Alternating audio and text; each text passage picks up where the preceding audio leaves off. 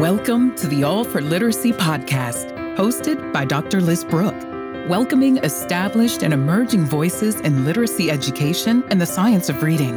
Explore with us the connections between literacy research, educators' knowledge and skills, and the implementation into classroom instruction. People think that you talk brain and think, oh, that's science. No, that's access to insights that you can draw for yourself. You just heard neuroscientist Maryanne Wolf, director of the Center for Dyslexia, Diverse Learners, and Social Justice at the UCLA Graduate School of Education and Information Studies. Today, she joins Dr. Liz Brooke to discuss dyslexia, the future of the reading brain, and the impact of a changing world on education on All for Literacy. Here's your host, Liz Brooke.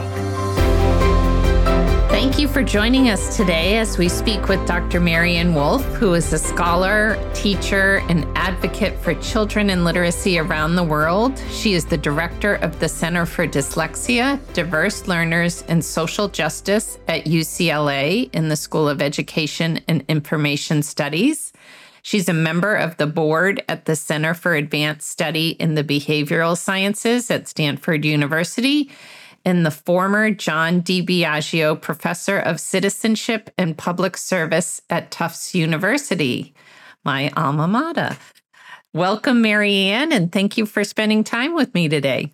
Well, it's a joy, Liz, to have a good excuse just to talk to you. yes, thank you. I know I'm so excited for this conversation. So, I always like to start these podcasts by talking a little bit about where you began your career and what inspired your interest in literacy. So, can you share a little bit about where you began your career and why literacy? I think the first five letters are where it started, and that was in literature. I was and still am deeply interested in English literature, especially early 20th century German literature and poetry, the poetry of Rainer Maria Rilke, Hermann Hesse, Thomas Mann, Kafka. They were deeply influential in my formation as uh, a person who really takes very seriously what reading can bring humanity. And so I began with two degrees. I had a rather amazing undergrad experience at St. Mary's College and Notre Dame. I was one of the first women who were crossing the road and taking their last two years at a lot of courses at Notre Dame. And that added, and that's why I say it, that added a unique perspective on philosophy and theology and psychology that I hadn't before really thought how essential they are to the life of the mind and the life of the spirit. So that was a background that made me convinced I'm going to be a professor of poetry. and yet, it was a very important moment in my political life. I wanted to either be in the Peace Corps or something. So there was a Peace Corps like organization that was sending groups of us to Native American reservation schools.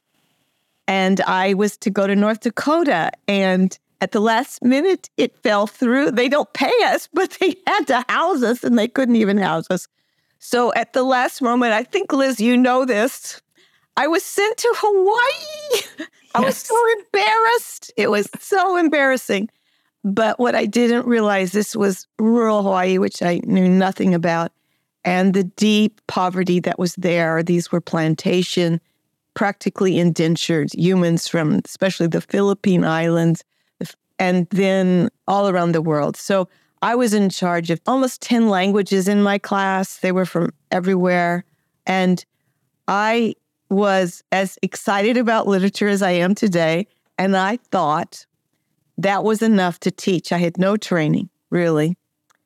But I thought if you love literature and you help the kids love literature, uh, stories, and we won the storytelling contest. We were really great at that, but I didn't know how to teach reading. There was someone who did, that I learned from. But basically, it was the experience of failure, Liz, to be sure that my third and some fourth graders would become literate. And that was like an enormous shock because not only was I there to teach, I was there also to understand poverty.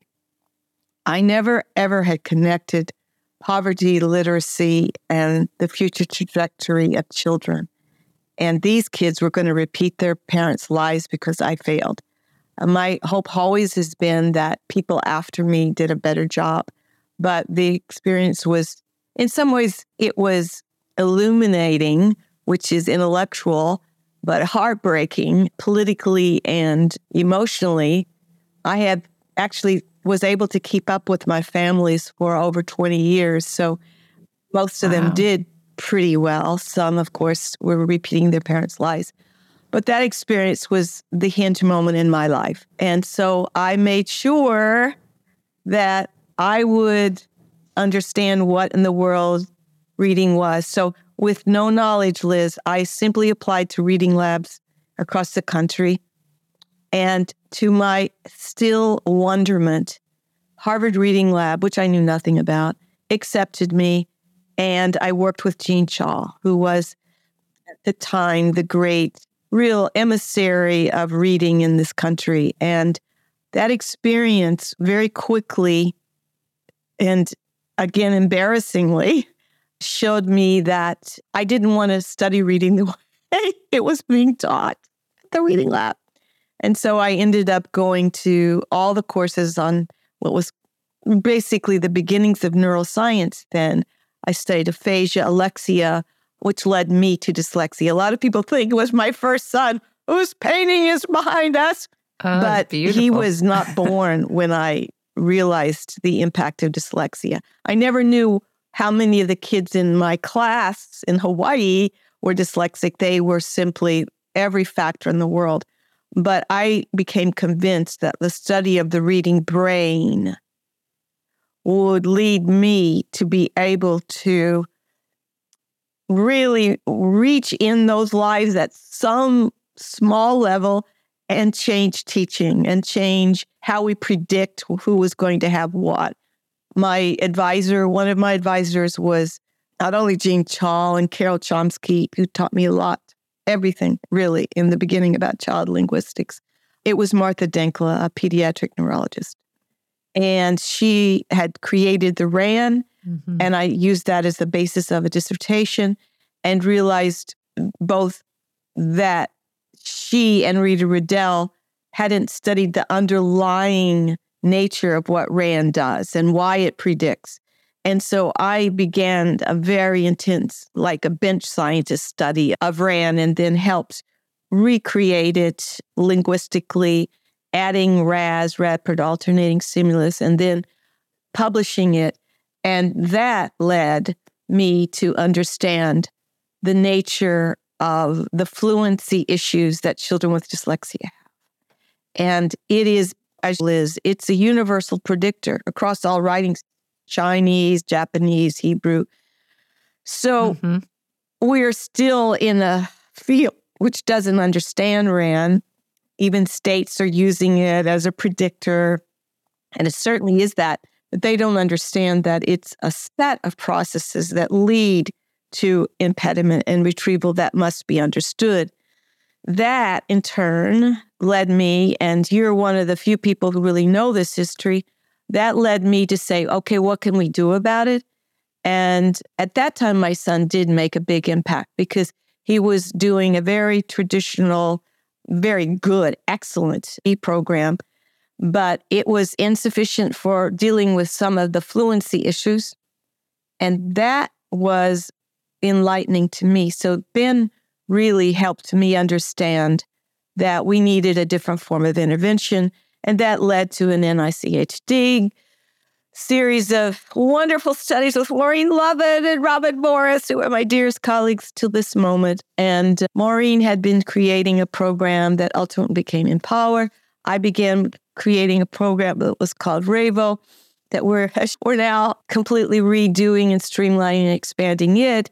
But all of this came, and this is so important for people to understand, all this came out of a love of literature and a knowledge of its connections to the human trajectory and how important it is that we absolutely see literacy as a basic human right wherever ever we are our backyard as you know we did work in ethiopia and south africa still do in south africa and we absolutely must know the connection so i look at teachers as the guardians of our galaxy our, our yeah uh, they are our guardians and I I taught actually before I ended up going to the Reading Lab. I taught two more years in inner city schools. So I I've never ever not thought of myself as a teacher. And even when I became a quote unquote cognitive neuroscientist, as I hope some of your readers know, the books that I've written are all about teaching, mm-hmm. teaching the world, if you will, that knowledge is power for teaching. The more no, the more that you know, the better you will teach. Which leads us, you might ask me questions about reading methods right now because of the great reading war that Jean Chall called a reading right. war. She was the one who wrote the book, The Great Debate, that it's still, and then stages of reading development, those are still true today. Right. Absolutely. Well, there, there I will, but. Yeah. no, there were so many things in that opening. And I know our listeners will appreciate hearing how initially the literature and your love of literature and not knowing how to teach, even though you knew you wanted to instill this love of literature. And I do want to go to a connection there for just a minute with current day. But I did also just want to, for any of our listeners, RAN is rapid automatic naming. So if they weren't sure what that acronym stood for. I just wanted to share that. There were so many threads there I'd love to go back to, but let's start with this what you just said about Jean Chall and the great debate and how you felt you didn't know how to teach reading, but you knew you wanted to instill that love of literature. I know I've said before, this was before you were at Tufts. so to clarify, like many colleges in the 90s, early 90s, we were taught in whole language. And there is this feeling now of teachers who have been historically trained in balanced literacy or whole language. Again, I know how that feels. And some of the teachers are feeling blamed or attacked or confused. And I've mentioned it before on this podcast. Margaret Goldberg wrote a blog yes. called Teachers Won't Embrace Research Until It Embraces Them, which sure. yeah. is just so powerful to think about how teachers are feeling in the research world but I think your approach, whether it's in the Proust and the Squid or your other fabulous books, you tie it back to the brain and you tie it with cognitive neuroscience and all these fabulous ways. So I believe you are continuing to help these efforts and try to really connect science of reading with balanced literacy and how you help those efforts. So, can you share what you might be doing in that space? There are questions that both fill me with dread and fill me with joy. And that's one of them. the dread is because I absolutely don't want teachers who were trained in methods that didn't know this knowledge base to feel that their efforts were wasted Jean Chall is the first to say that 60% of our kids, no matter what we do, will learn to read. But that, unfortunately, when we add conditions like equity, like dyslexia, et cetera, that 40% is grown to a much larger percent depending on your zip code. And so I'm really working very hard with the group. Actually, Margaret Goldberg is part of our group.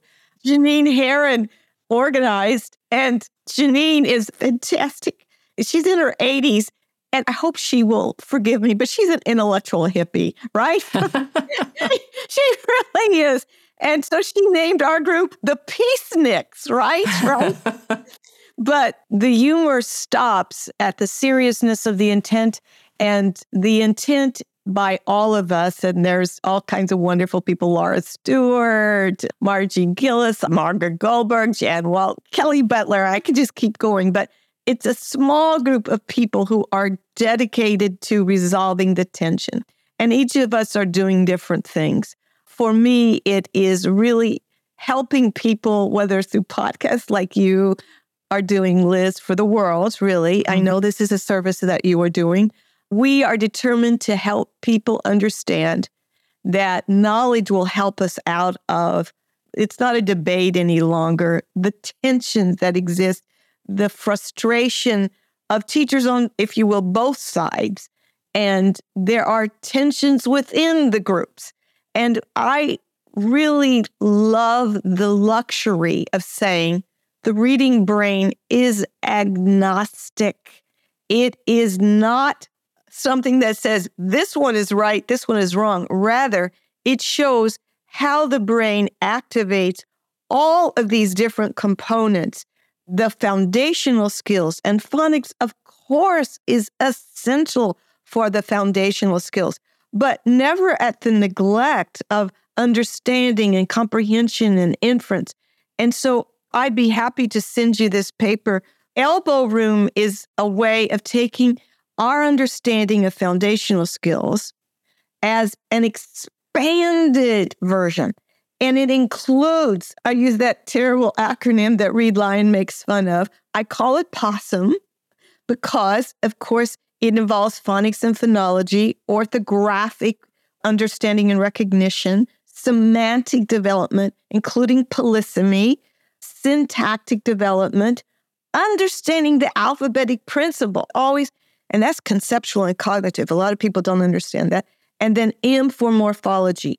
These are part of what I call the foundational skills that in the beginning we have extreme emphasis on this. It's systematic, explicit. We know how to do that, but we don't always put it together.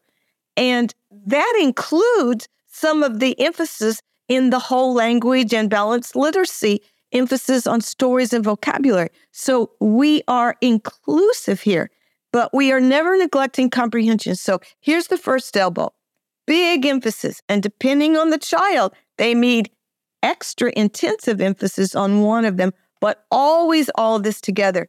And at the same time, the comprehension is there in little decodable stories and in more sophisticated stories read to the child. So this is the beginning. Now, depending on the rate of fluency, it then makes this move so that it underlies comprehension, but then the emphasis becomes more and more on supporting. So the foundational skills are never gone and they're always needing more work. Look at morphology and semantics, but right. and grammar. Oh my God, syntax is so neglected. But anyway, I won't go there. But the emphasis becomes on what I call deep reading. And that's inference, background knowledge, empathy, perspective taking, very importantly, critical analysis. So the elbow room is like this. And the room is everybody has a place. Everybody who has been taught anything has a place, but our teaching has to be systematic, explicit. Certainly, this is all structured, but it's never neglecting story. So I'm even trying to tell people that my work on RAVE-O is about science meeting story. So they don't think that science excludes vocabulary and literature. Of course, you can see my background, but we should never be putting anybody on the defensive. Everybody has something to learn. I see science as constantly evolving, which is such a joy. But a lot of people have narrowly defined SOR, science right. of reading, as phonics. I'm like, you guys, if you want to look at science, look at the intervention research by Maureen Lovett and Robin and myself. We show that what is called multi componential, which always includes phonics, but goes well beyond that, is better than just phonics. Right. Honestly, Liz, it kills my heart to think that people are saying, oh, if we do just this and we just plug that in in a non integrative way, they're going to have success. Right. And then we're going to say, oh, the science didn't work. Right? Right. Exactly. Exactly. And you mentioned the systematic and explicit part, which is also really critical for all those components you mentioned in Possum yeah. and connecting that to story and language and vocabulary, but Yes. doing it in a systematic, explicit, and structured way, right? And that's not happening. They're throwing spaghetti on the wall. Right. They're throwing spaghetti at phoneme awareness. I shouldn't say all this. Please forgive me, anybody's toes whose I am stepping on. But that's not it. Right. And I think about, again, your book, The Proust and the Squid, and you incorporate neuroscience and psychology and literature and linguistics in what is really a story of how reading has shaped the human brain and experience. Yes. And so, as we think about all the focus on SOR, right? The science of reading and the misunderstanding, A, of how narrow it is, and B, that it's done, that science is done. It's not a finite thing, right? So, how do you see approaching literacy? And this goes back to your introduction literacy from that cross functional narrative. How can that really help people inform how they see reading? And how we as educators should approach that instruction. I feel like we should re-release or you should re-release the Proust and the Squid because I feel like it is such a rich way to get at the deeper as you said the underlying brain structures of how a child learns to read. So maybe can you just share some of the things from the Proust and the Squid that you feel like could be so relevant to this maybe misunderstanding or current reading wars? Well, you've certainly given me some food for thought here because Proust and the Squid is still selling. But if we did an update, I think it would be very helpful to see reading as the great continuum that it is. And one of the things that people don't realize is that reading begins in infancy. It Mhm. begins when the child is on the lap. And I rarely talk about this, but that book took me seven years to write. It was really a decision to say, what if I die tomorrow? yeah, here's the tough professor who has no time, right? And so Right. I'm going to say, what if I die tomorrow? And they don't know this. I got to get it out. And then the editor, Harper Collins, says, no, not good enough, not accessible, too scientific, blah, blah, blah, blah. And then I realized, let me just think about how to talk. And so the first chapter really, even though it became the fourth chapter, the first real chapter was Under the Crook of an Arm, where reading begins. And that's where I began to be a better writer because I thought, how can I tell it just as you're saying it? So it makes me feel Mhm. very good.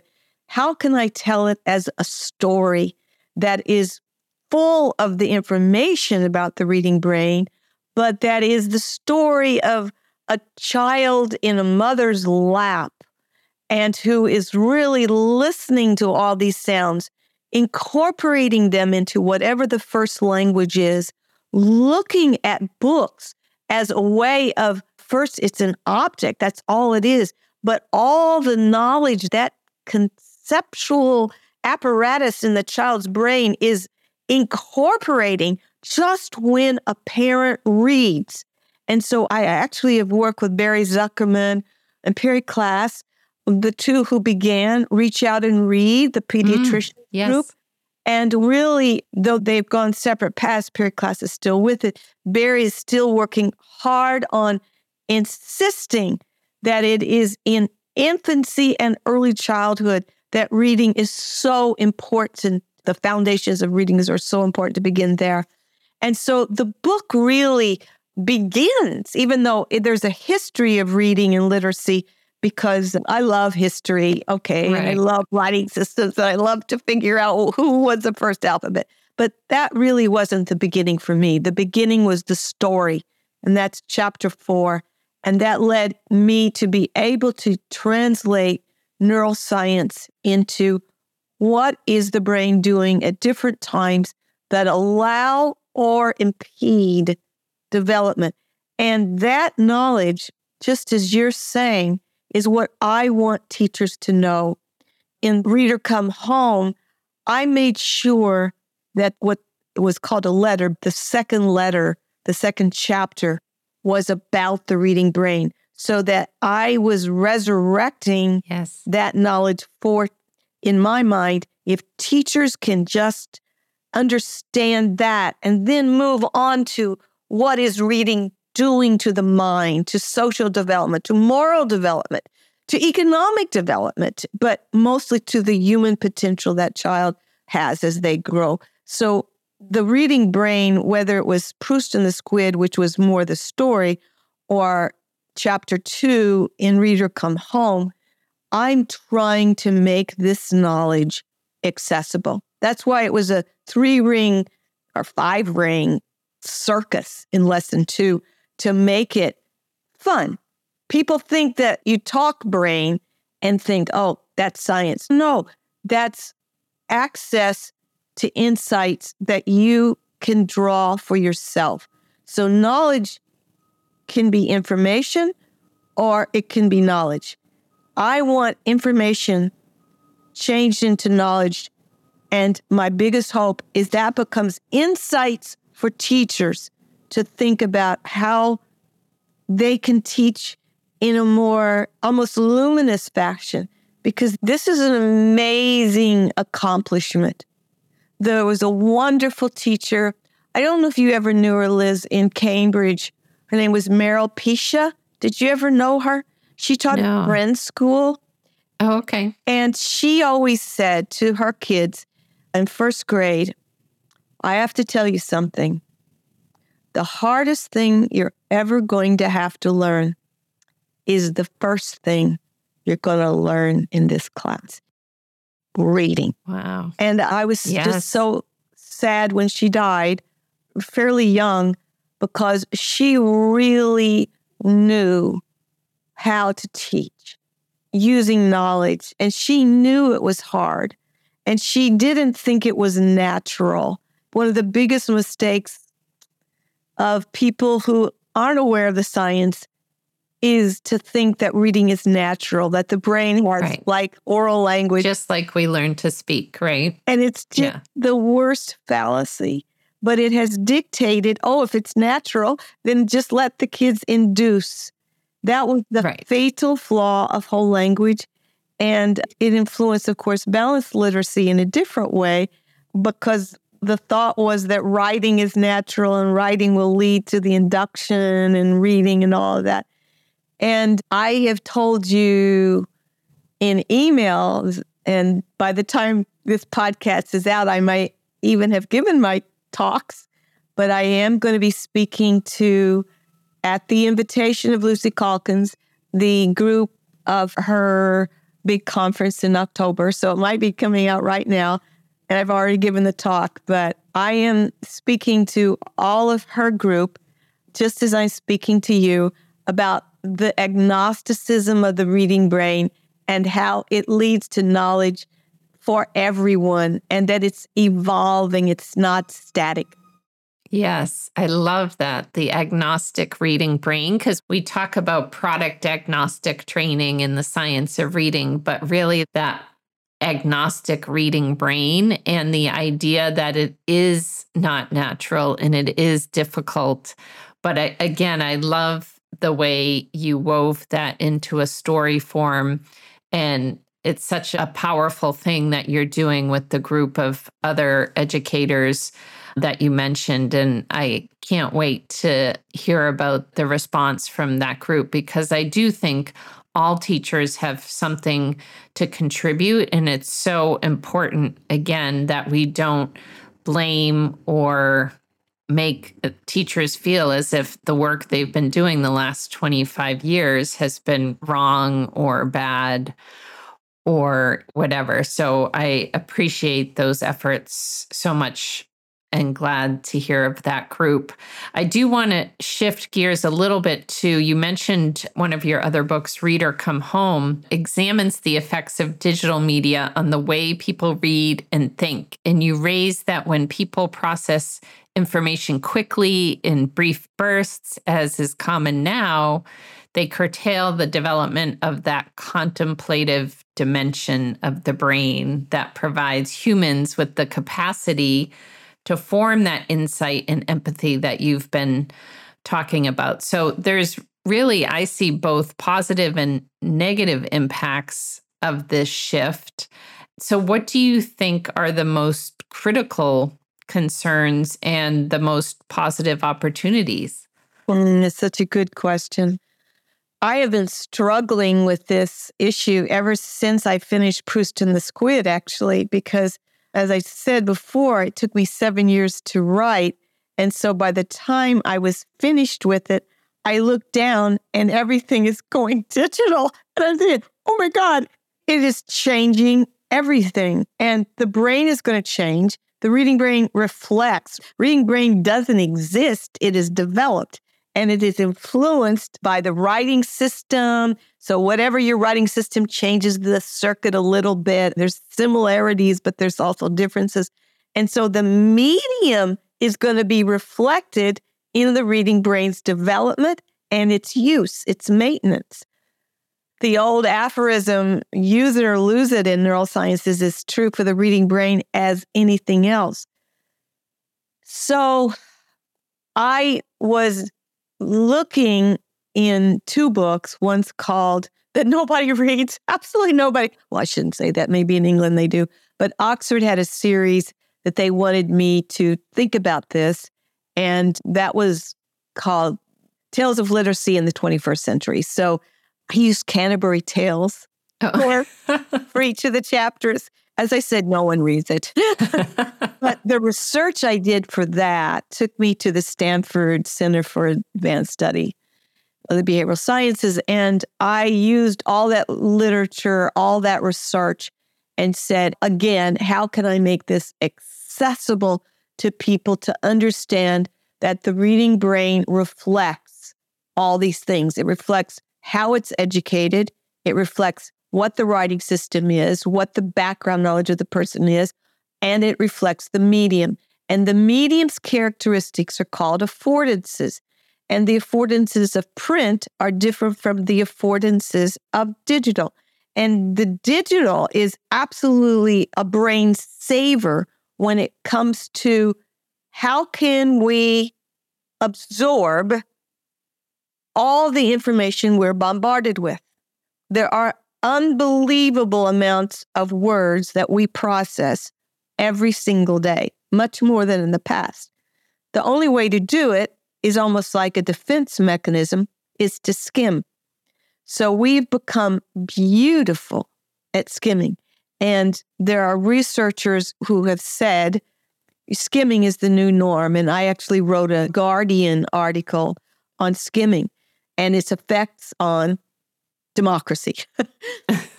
All the way from the brain's milliseconds that it doesn't use for empathy and critical analysis, all the way to how susceptible that brain is if it doesn't use those milliseconds to misinformation and disinformation, which leads to being susceptible to demagoguery, polarization. With all this information, paradoxically, people aren't using all of it. They go to their familiar silos that confirm their original biases, support it, rile them up, fear, emotion, all this is the the secret sauce of different groups who want to convince people to think like they do. So you still fear and anger, you do all these excitatory things, and now you have a very susceptible population to thinking that they are doing the correct thing when they are simply conforming to whatever they got from these familiar sources. And by the end, that human being is susceptible to being convinced by demagogues. Yeah, that's an amazing connection. I just think, like, for people to understand that is so powerful, especially in today's political climate. That is just amazing. So I think about that as one of the biggest concerns around this digital era and the skimming. And I just want people to pause and think about that. And it's really just earth shattering, I think. Are there more positive opportunities coming out of the digital literacy? The first thing I say in that book is that you must not think in a binary fashion. It's not either or, and it can't be because we are in a digital culture. I used to write about this hinge moment between digital and print. It's no longer a hinge moment. We've become a digital culture. We've shifted. Yep. And with AI, we have even greater concerns and greater advantages. Mm-hmm. And those advantages are huge. From the very micro level, you and I are talking. We are using this medium to be able to disseminate knowledge in ways that were unique to this era. Liz, we couldn't have done half of the dissemination that we are able to do now because of technology. So, always the principle I have is not what technology is good or bad, but how can we instill wisdom into which technology to use for what purpose, for what individual, when, and under what circumstances. And so, with that in mind, I think that's a really great point. And so, what should educators and parents consider regarding digital tools, both in literacy and their personal reading?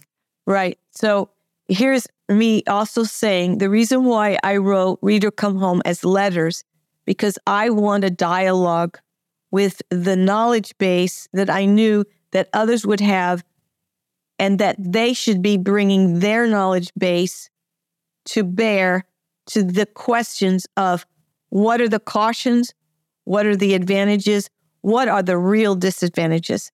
And so these are three things. If only it were so simple. We're in the frontier of knowledge, and it's a really harsh reality that our innovations are ahead of our knowledge. I can tell you all the sites, and there's wonderful work done in Europe that shows that the comprehension of our young adults when they read the same story on print versus digital, that their comprehension for things like the sequencing of details, a lot of different things related to understanding are better on print. Even the most recent digital native is better on print. And yet they believe that they're better on digital because they say they're faster and they equate speed with doing better. Well, the research, and Naomi Baron has written a book, How We Read Now, that's at Oxford Press, that's brand new. But all of this research is showing us that there are advantages and there are real disadvantages to cognitive development, to linguistic development.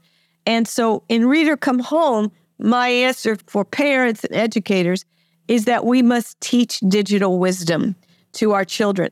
But, and here's my big but, I believe that we should, even though I think the term probably I shouldn't use because of our emerging English language learners use the term biliterate brain in a different way. I've used the term biliterate brain actually a little before that to establish a Vygotskian like, and Liz, you remember your Vygotsky. Mm-hmm. So Vygotsky had this look at thought and language as thought has this trajectory, language has this developmental trajectory, and around one and a half it comes together and braids, and then at five it really is integrated. But it always has these separate lines too. Well, that's how I look at digital and print. I want a print based 10 years Give me 10 years of print. At the same time, I want at least 10 years of very gradual exposure till five. and then work on all kinds of things, programming. Oh my gosh, there's so much really good work on how kids can learn to code and program and that that's building all these cognitive skills that they need very much so that i'm looking at vygotsky and parallel growth and always some coming together for example in our studies with dyslexia and other struggling readers some of them really benefit greatly from practice using digital games. There are a lot of bad ones out there, please. But actually, in RAVE-O, we're doing for the first time a hybrid so that we're trying to teach our children print, but also teach them to use digital orthographic practice games. That automaticity and practice. Exactly correct with. Mm-hmm. And I know you have so many things that you really are doing in Lexia and the technology world that is so beautiful. And I'm so happy to be on the board to really learn and to potentially contribute some of the cautions. But the just as an example, what we realized in teaching is that the teacher can't do as much as our own intervention demanded. So we are using technology for the teacher to be able to do things more expeditiously, while at the same time, really having our students learn with print and learn to use digital technology in really appropriate ways. And after school, we want these lessons for parents to be able to say, what is the wise use of technology? And there are certain programs that really do it well, and there are programs that don't. And Laura Stewart just actually wrote an essay about really looking at evidence based materials versus evidence aligned. And I know you know this, but so many people they say, "Oh, so it's aligned to science." Oh, what does that mean? Right. Do you have you, this could be just again spaghetti on the wall, a little of this, a little of that, a little of that. What's the evidence for that particular combination? Right. That scope and sequence, that program. Exactly. Yes. So yes. we just have to have teachers trained to discern and not right. to say that if something has the word aligned, that it right. is Or science of reading stamped on the front cover. and you mentioned your research in this area specifically with students with dyslexia. And I know there is so much we could discuss about research and dyslexia beyond even just this digital literacy. So I want to make sure we have time to talk about one of the things that I know you're working on, and many states have started to realize the importance of early screening. Exactly. So, can you speak to your work in this area, especially in the early grades of K2, around the importance of early screening for dyslexia? Yes, I'm really so glad that you asked this. We didn't really go very far, but when I talked about how reading begins in infancy, what goes on in that zero to five period is essential to understand. Let's just pretend these are processes in the brain and they're developing from zero to five. Well, what if they aren't developing and you only have some things that are developed? How do you know that? How can you make instruction over here really address when you only have a, a battery that's not working. And what is it that you need to know? Well, you need to know what all these components are doing in that zero to five period before you take that information and teach as well as you can the individual profiles of kids because they are not one size fits all. And that's why states are really trying to say, what can we do to give this knowledge to teachers? And so I look at screening as this trying to find out what's going on in all these areas. We have an Office of Special Education grant, the OSEP program. in which we are looking at one screener and simultaneously we're looking at another screener, one that is that you purchase, one that is free. And we're looking at the development of these different screeners and trying to contribute knowledge to them that is about this, that they should be measuring all these things. Now, there are major predictors. Thank you for saying what RAN is. RAN is one of those predictors. And even though the RAN that Martha Denckla and I did is one thing, most states have their, I would say, their imitation. but all these right. states ask for it. Well, they don't know why they're asking for it. They know that it's one of the two best predictors, phoneme awareness and RAN are the two best predictors. And in different children and with different language bases, one is more predictive than the other. In Italian, RAN is the far better predictor. All I'm saying is that they are taking in screening measures of these developing components that will become the reading brain. Now, it began because so many parents, especially in like the decoding dyslexia group, were so amazingly organized. They demanded from the state, help us understand this before the children goes into school and fails, fails publicly, fails and by third grade moves from a sunshine child to a child who feels that they are a loser and right. everything is affected. Social everything, yes, everything is affected. When you're young, it's like the red badge of failure, and right. it carries waiting until they fail before waiting until they yeah. fail. Screening helps if it is used correctly, and that's the big if. If it is used correctly, it tells the teacher they don't have background knowledge, or they have a lot of background knowledge, but they really don't have a clue. The phonemes are not represented in the right or in a way. They need really a lot of work on that. Or these are all okay, but the retrieval, now, just to return to RAN, just so people understand, and it's not about my test at all, it's just about a measure of how visual information is connected to language processing and cognitive, but especially visual language. That's what it's doing. And when that is not functioning, you're going to have fluency based issues here. So you have to be thinking, what are all the things that might have caused that? And your intervention, your instruction better be going after that. Now, then there are things that are really based on language background. No, Liz, this is going to be controversial. I'm just going to say right off the bat, this is controversial. I'm working in California on a screener that's free, been tested on 8,000 kids.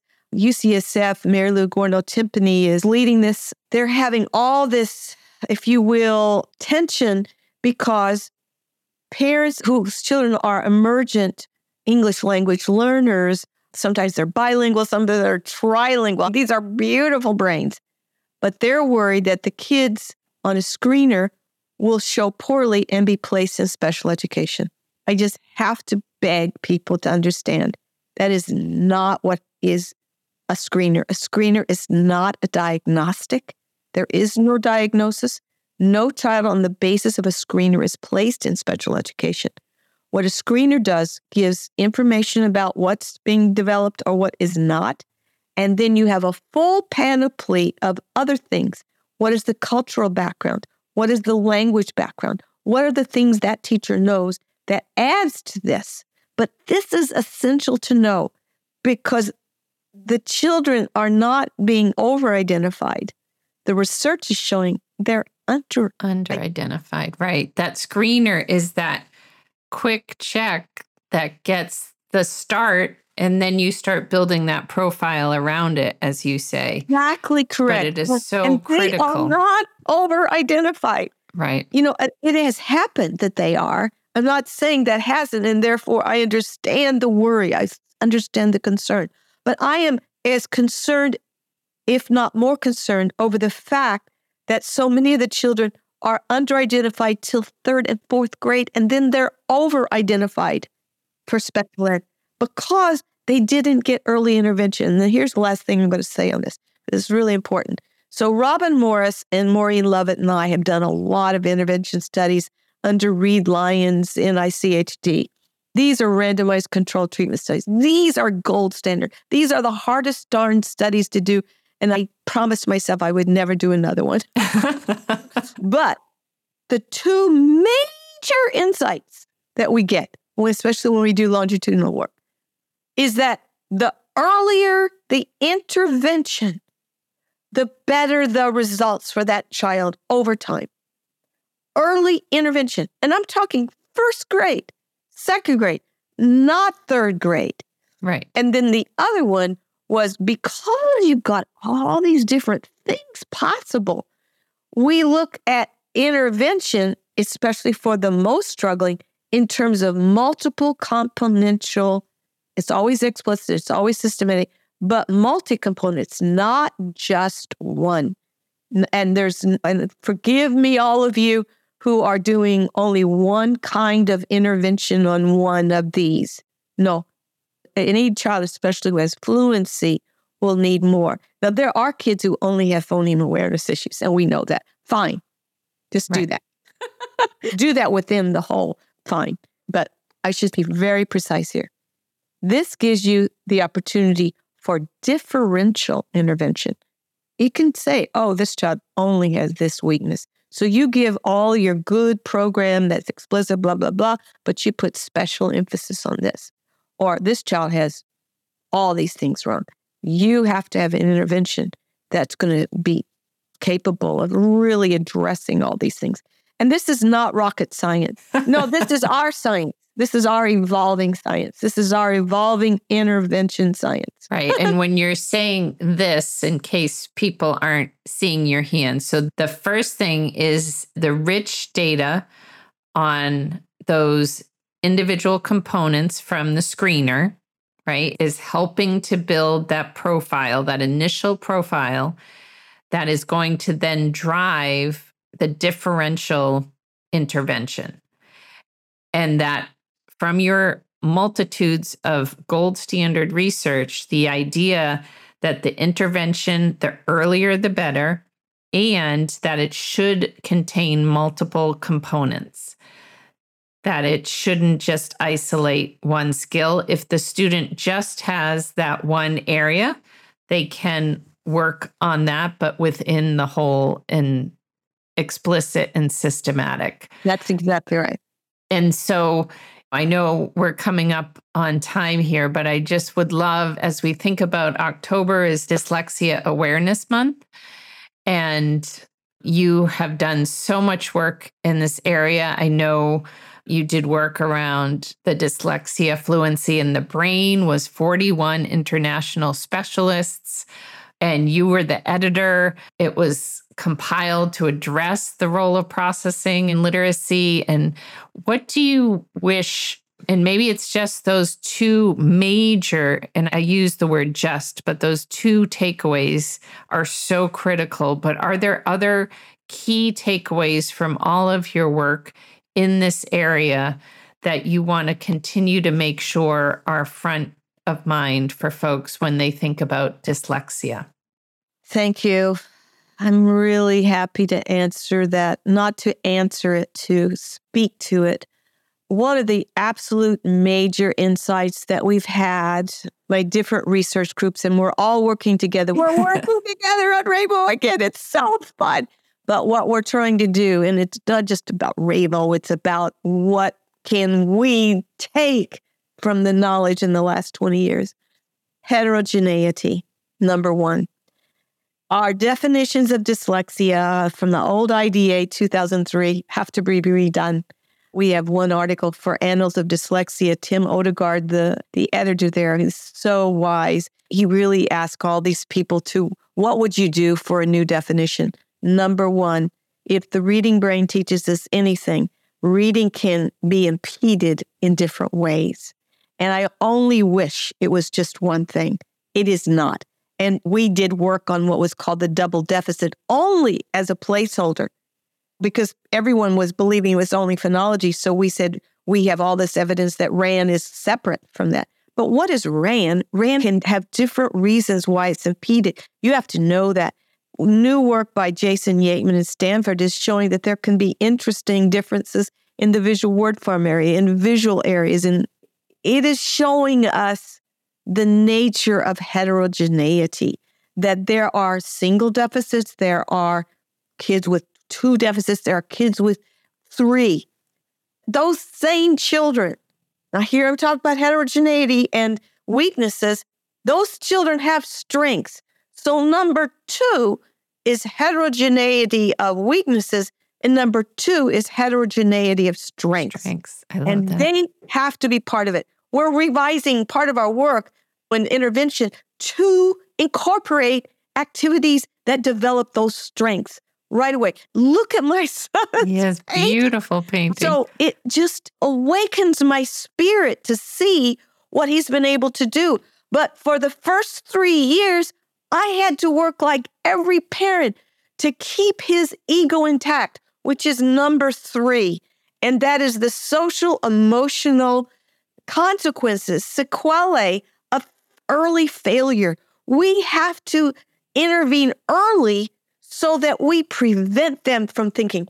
I have letters on my desk right now from adult dyslexics who said, We never knew why we were losers, why we were failures. And then they go on and become a CEO sometimes, but sometimes they go to prison. right. And we must change our conceptualization of dyslexia. So, number one, heterogeneity. Number two, looking at strengths. Number three, looking at what we can do to, in essence, transform our conceptualization of dyslexia as one of the essential brains Homo sapiens has. And it developed before we ever learned to read. It was there for a reason then, before literacy was invented. It's here for a reason now. I would do a genetic study tomorrow to just prove this point. But the reality is, we must change our understanding of dyslexia. It's my son continues to surprise me. Mm. Why? His brain really thinks differently. I am never, ever going to cease being surprised by my own son. This is a brain that thinks differently, and we must never lose its importance for society. And it also is a brain that's just like everybody else's and has weaknesses and is not a genius and is not going to be an entrepreneur, but has its own strengths and its own potential trajectory. We cannot neglect a single dyslexic, but, and this is the fourth point, all the work on dyslexia helps all children. Yes. My fourth point. I am so lucky to have chanced upon this because of my kids in Hawaii and my failure. It gave me an opportunity to say, how can we find knowledge that's going to help as many kids around the world as we can learn to read and therefore have their best shot gaining their potential? That's what it means, Liz. Oh, I love it. I love it. And that growth mindset that you had from Hawaii, and that we have to encourage in all of our students the idea that Babe Ruth had the most strikeouts and the most home runs, right? That Yes. we have to continue learning. The science of reading is not finite. Oh. And so, maybe one more question just as we wrap up. What are you seeing that makes you most excited for the future related to reading and the reading brain? even though I am working really, really hard at expanding people's understanding what the science of reading is, I can't believe everybody's talking about science. It's like, you gotta be kidding me. I'm thrilled. And I'm actually thrilled that the RAN is being used, even though it's used in ways I wouldn't even want them to use it. They're understanding importance of fluency for children. So I'm thrilled that's happening. And as you know, Liz, rarely do we get a second chance to use all our knowledge. And in my world, I'm using it to recreate a very good intervention and help make it have principles for everybody else to learn from. So, whatever happens to our RAVE-O, it's just for me like dyslexia itself. The more you know about one intervention, the more you know about how the brain retrieves a single word, the more you know to give others for their work and their programs and but most importantly for their teaching of children and they are our hope. So I'm yes. very excited about the use of science. Just don't restrict it. Don't make it static. Right. or static exciting. or finite. Right. We know that's just not true. And don't forget the history that goes into it, which is such a joke. It's like, don't be selective of what you call science. Science is cumulative. I love it. Oh, thank you so much, Maryanne, for taking the time today to talk with us. I know our listeners are going to learn so much. I know how valuable your time is, so I really appreciate it. Well, Liz, as you know, I have been doing a few too many things. Yes. When I knew it was you, I thought, with Liz, this could be fun. This isn't going to be nerve wracking. This is just going to be fun. Two reading warriors. That's what you are. Oh, thank and, you. And so let's have fun That's as right. we fight. We as have to fight, fight, for our goods. Yes. Oh, thank you so much. Absolutely. And thank you to our listeners for joining Maryanne and me today. I look forward to hearing from you in terms of future topics that connect educators and researchers. What topics do you want to hear more about? And help us welcome more people to the literacy conversation by leaving a review on your favorite podcast platform and subscribing so you don't miss out on any upcoming episodes. So, Again, I'd love to hear more about what you're experiencing in literacy education. You can join the conversation on Twitter by following Maryanne at Maryanne Wolf underscore and myself at Liz C. Brooke. Love this episode of the All for Literacy podcast? Subscribe, leave a review, and join the literacy conversation.